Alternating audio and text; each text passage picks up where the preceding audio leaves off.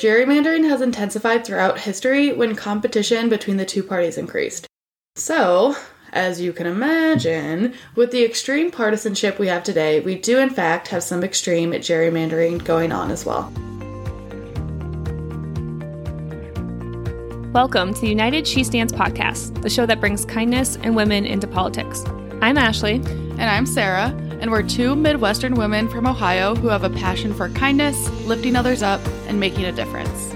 Our experience in corporate America has taught us both to build and navigate all kinds of relationships and lead groups of people. When it comes to politics, however, there is nothing official about us. We're just two gals who want to be better educated on the US government and learn how we, as women, can make an impact together. Each episode, we will bring our listeners along on our own educational journey. And we'll also share real life experiences from women involved and impacted by politics. And we'll try to make it as fun as possible. We're so glad you're here for the ride.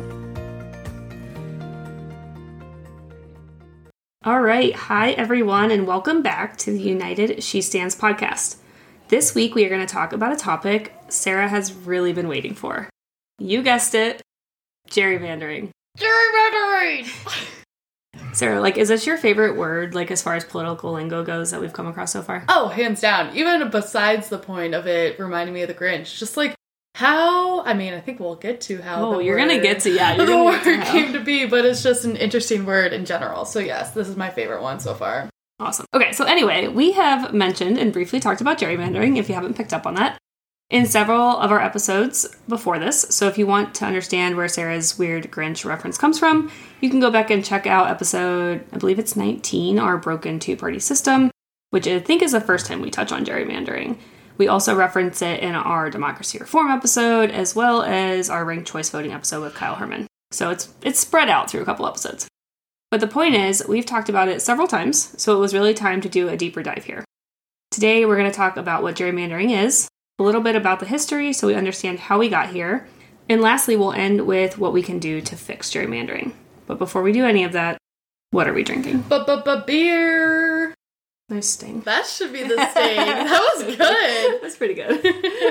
Came out of nowhere.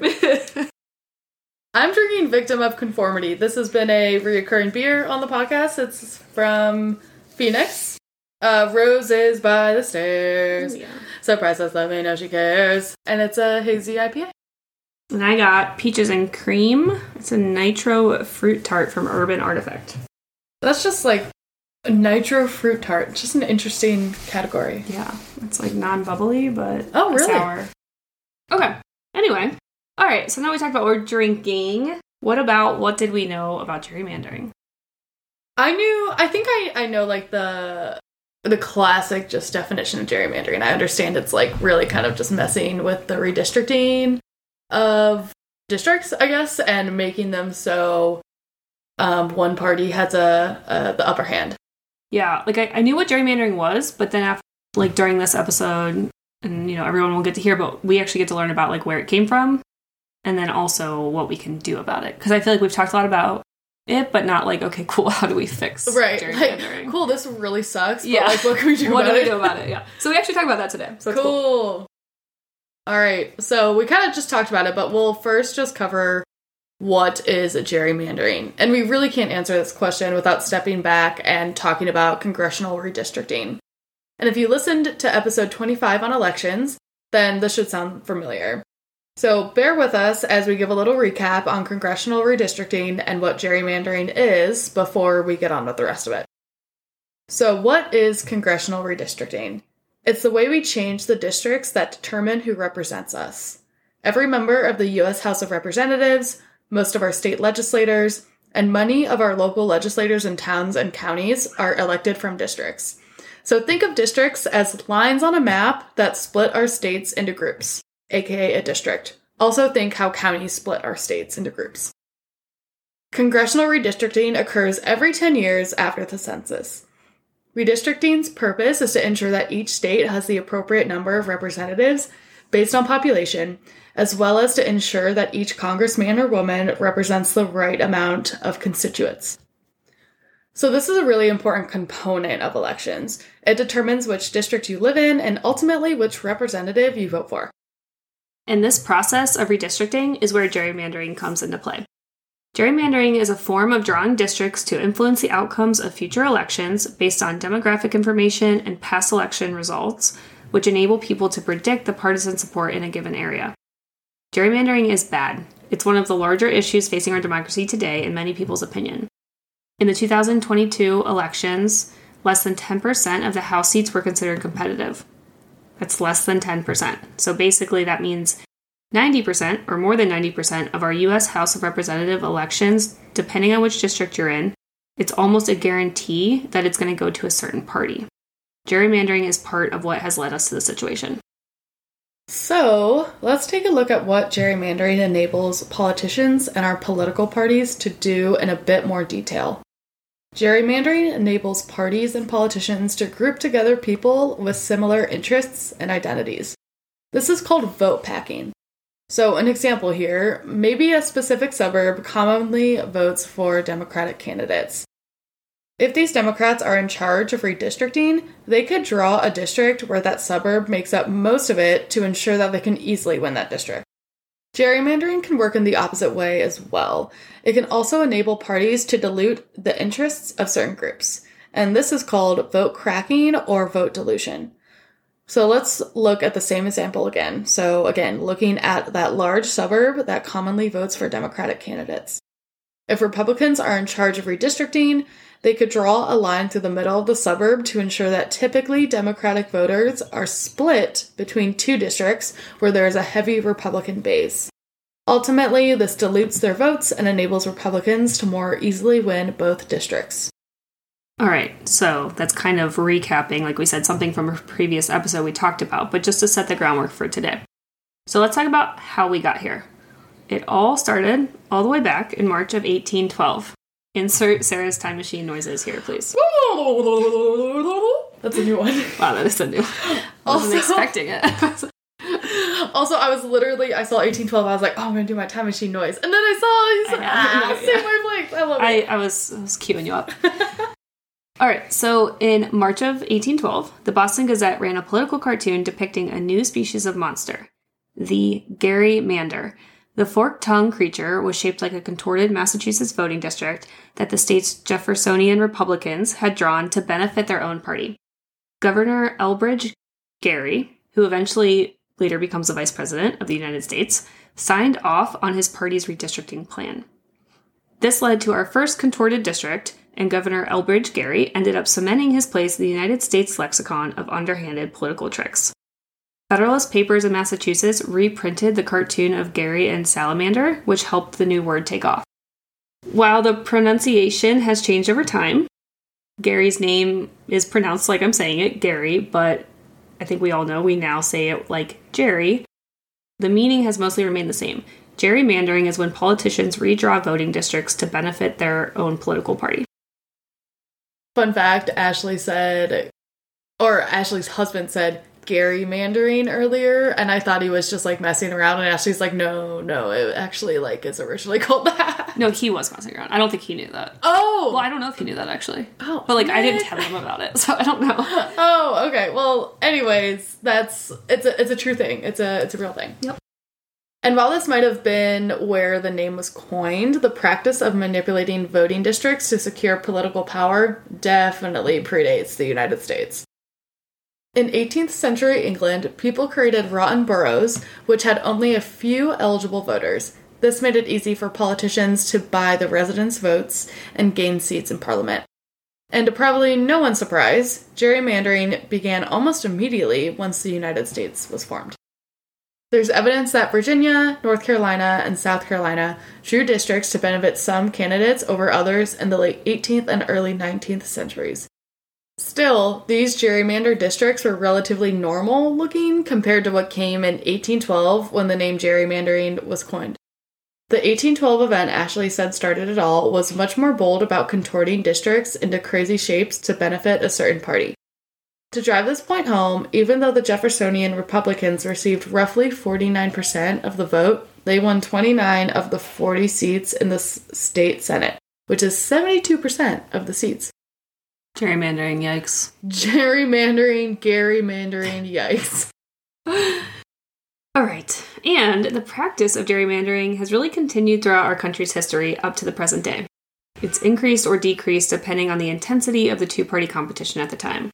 There were fewer obvious instances of gerrymandering during the so called era of good feelings from 1815 to 1825. Yet gerrymandering increased in the 1830s after politicians established the rival Democratic and Whig parties. And we definitely covered so much of this in our political parties episode, so if you want more details on the history here, go back and give those a listen. All right, but back to gerrymandering. When black men won the right to vote after the Civil War, gerrymandering really intensified. This was when states started to draw more oddly shaped districts. The goal of these was usually to concentrate as many black voters as possible into one district so that the rest of the districts would have a white majority. One extreme example of this was in 1882. South Carolina created what they called a boa constrictor district that concentrated black Americans, which made up the majority of the state's population, into one winding district so that every other district had a white majority. Damn. Yeah, shitty. Very shitty. Eventually, gerrymandering in the South fell off in the early 20th century due to the success of suppressing black voters through poll taxes, the threat of lynching, and other insidious tactics. Because the other people who could vote in southern states were white and usually Democrats, they didn't feel they needed to manipulate districts to maintain the majority. This was so bad that after the 1900 census, some states didn't change their districts at all until the 1960s. As more people moved to cities, especially black Americans and immigrants, these states maintained districts that gave disproportionate power to white, rural, and non immigrant Americans. Then we enter the 1960s. And this all changes because the US Supreme Court made a series of court decisions known as the Redistricting Revolution. The court ruled that all state voting districts must have roughly equal populations. In addition, states must adjust their federal congressional districts after every 10 year census so that each of the 435 members in the U.S. House of Representatives represents roughly the same number of people. These court decisions, combined with the Voting Rights Act of 1965, which protected black Americans' rights to vote, ensured voters were more evenly represented in their state legislatures and in the U.S. House of Representatives. But unfortunately, within a couple of decades, people were able to use technology to make it easier to strategically map districts to benefit a specific party even under the new rules. And we see this continuing today. And like we said earlier, gerrymandering has intensified throughout history when competition between the two parties increased. So, as you can imagine, with the extreme partisanship we have today, we do in fact have some extreme gerrymandering going on as well. All right, so that's gerrymandering. Gerrymandering! I've only said that twice. You have, yeah. We've said the word a lot. We have. You've also said gerrymandering a lot. Gerrymandering! so, glad you got a few of those in there, though. All right, so that's the problem. But let's talk about what we can do about the problem. First and foremost, we need to do exactly what we're doing right here. We make sure everyone is aware that this is even a thing. Politicians have gotten away with this for so long because most people don't even realize it's happening. I mean, five years ago, did you know gerrymandering was happening? no, absolutely not. Right. Maybe not even four or three. Maybe two. Yeah, Yeah. like, yeah. totally not. So I think that's the biggest thing is awareness. When people, you know, do, don't even know the problem exists, that's step one. Moving on from awareness, one of the main things that states can do is establish independent redistricting commissions, also known as IRCs. These are separate bodies from the state legislature that are responsible for drawing the districts used in congressional and state legislative elections. They combat gerrymandering by limiting the power of self interested politicians in the map making process. The exact structure of IRCs can vary, but they are generally a voter centric reform that ensures voters, not politicians, decide how political maps are drawn. In several states, it is possible for voters to call for the creation of IRCs through ballot initiatives, and we have seen this happen in states like Michigan and Colorado in recent years. In addition to putting more power in the hands of voters, IRCs also establish standards for who can serve on a commission. People who were recently or are currently elected officials, political party officials, lobbyists, or government employees are often prohibited from serving on their state's commission. IRCs are also responsible for ensuring that the maps drawn meet various criteria for fair and competitive districts and comply with the Voting Rights Act to ensure that all Americans can have equitable representation in their government. In short, IRCs are an effective tool for empowering voters to decrease gerrymandering at the state level and create fair district maps. In addition to IRCs, we can advocate for federal legislation to ban gerrymandering. Federal legislation could help crack down on gerrymandering and open new judicial avenues to challenge maps that give one party an unfair advantage. Due to the U.S. Supreme Court's decision in the 2019 case Rucho v. Common Cause, federal courts are powerless to prevent states from drawing new maps for purely partisan gain today. Federal legislation could change this and give federal courts the ability to determine when gerrymandering has gone too far. And as IT data girls, we would be remiss if we did not mention that these solutions are not possible if we cannot measure gerrymandering. There are several free online web tools that people can use to upload proposed redistricting maps and determine whether they are fair or gerrymandered. The tools can standardize quantitative measures of partisan fairness to see if each voter's vote counts equally. With the ability to measure partisan gerrymandering directly, map drawers would be incentivized to be transparent during the process and create fair maps. And that's it. That's gerrymandering. That is Jerry Gary Mandarin, y'all. and how we can fix it sounds so easy, right? so easy. I mean, But like all things in politics, people in power, I shouldn't say all things, but I feel like it's been the theme of our episodes. definitely. People in power don't want that to change, really. don't so- Oh, because they're in of them don't, power right. because of gerrymandering. Right. All right, so let's summarize what we learned today. Gerrymandering is extremely undemocratic, but it is a problem that has plagued our democracy really since the inception of our country. Rather than voters choosing their representatives, gerrymandering empowers politicians to choose their voters.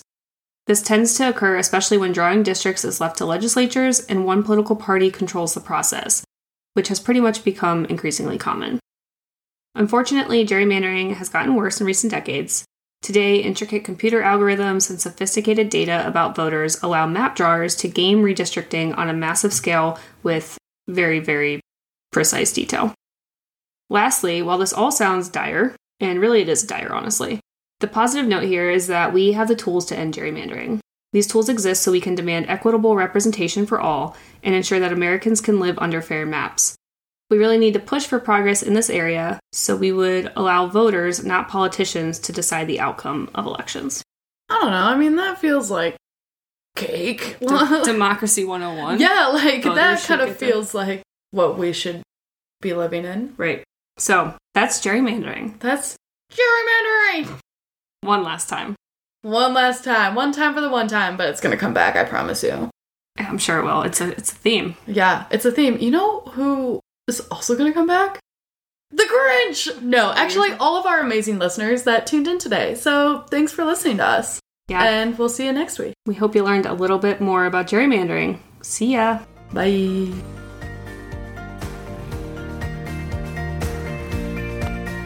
Thanks for joining us for today's episode. We appreciate you more than you know.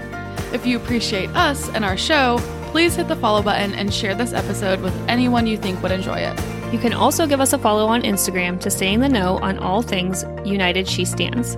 The link is in the show notes. We'll see you next time.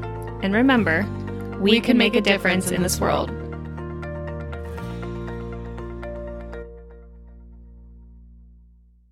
Still, these gerrymandered. You're into Gary today. Did I do it again? No, I don't fucking know. you did do it. Again. Gary. It's Jerry. Jerry. Jerry. Do I need to change all these to J's? Jerry. Gary? Jerry. I literally feel like I should go through this document and change all the I really G's think- to J's. I'm screwed for the rest of the episode. Okay. Jerry. No, it's Gary. No, it's Jerry. I fucking give me a sticky note or something. I'm writing this in front of you. Work the Jerry, it like the boy, not the boy Gary. okay, so think Jerry from Jerry from Parks and Rec. Jerry. Everyone hates Jerry. Everyone hates gerrymandering. It's perfect. Oh yeah, nice. Except I really like Jerry from Parks and Rec. I think he's shit on way too much, but it's fine. Oh, okay. I've never seen the show. Nope. My name's Ashley. Are they? Is it a newer album? Oh, that's. Midnight's Uh, extended version. Check What? it out. like only on the extended version. Yeah, the 3 a.m. edition. 3 a.m. I must be lonely. Matchbox 20? Okay. it's been a while. it's been a while since I. Do you know that one? Nice. Just, I feel like everything I say is going to turn into a song today. one of those days, man. Oh my god, I'm so sorry whoever has to edit this. Okay. Wow, the pronunciation. Whoop. That's a hard word. I hate that word. Okay. Wow, the. Yikes. Uh, it's like I should be able to pronunciate it. Gerrymandy. Mm, Still, these gerrymandered districts looked. Mm-mm, mm-mm, mm-mm. Why do I co host a podcast? Ashley, I can't talk. Five minutes of bloopers. Literally. Honestly, that's what the people are here for. Yeah. People probably just skip to the end, honestly. I'll the blame them. content. I do too. Just kidding.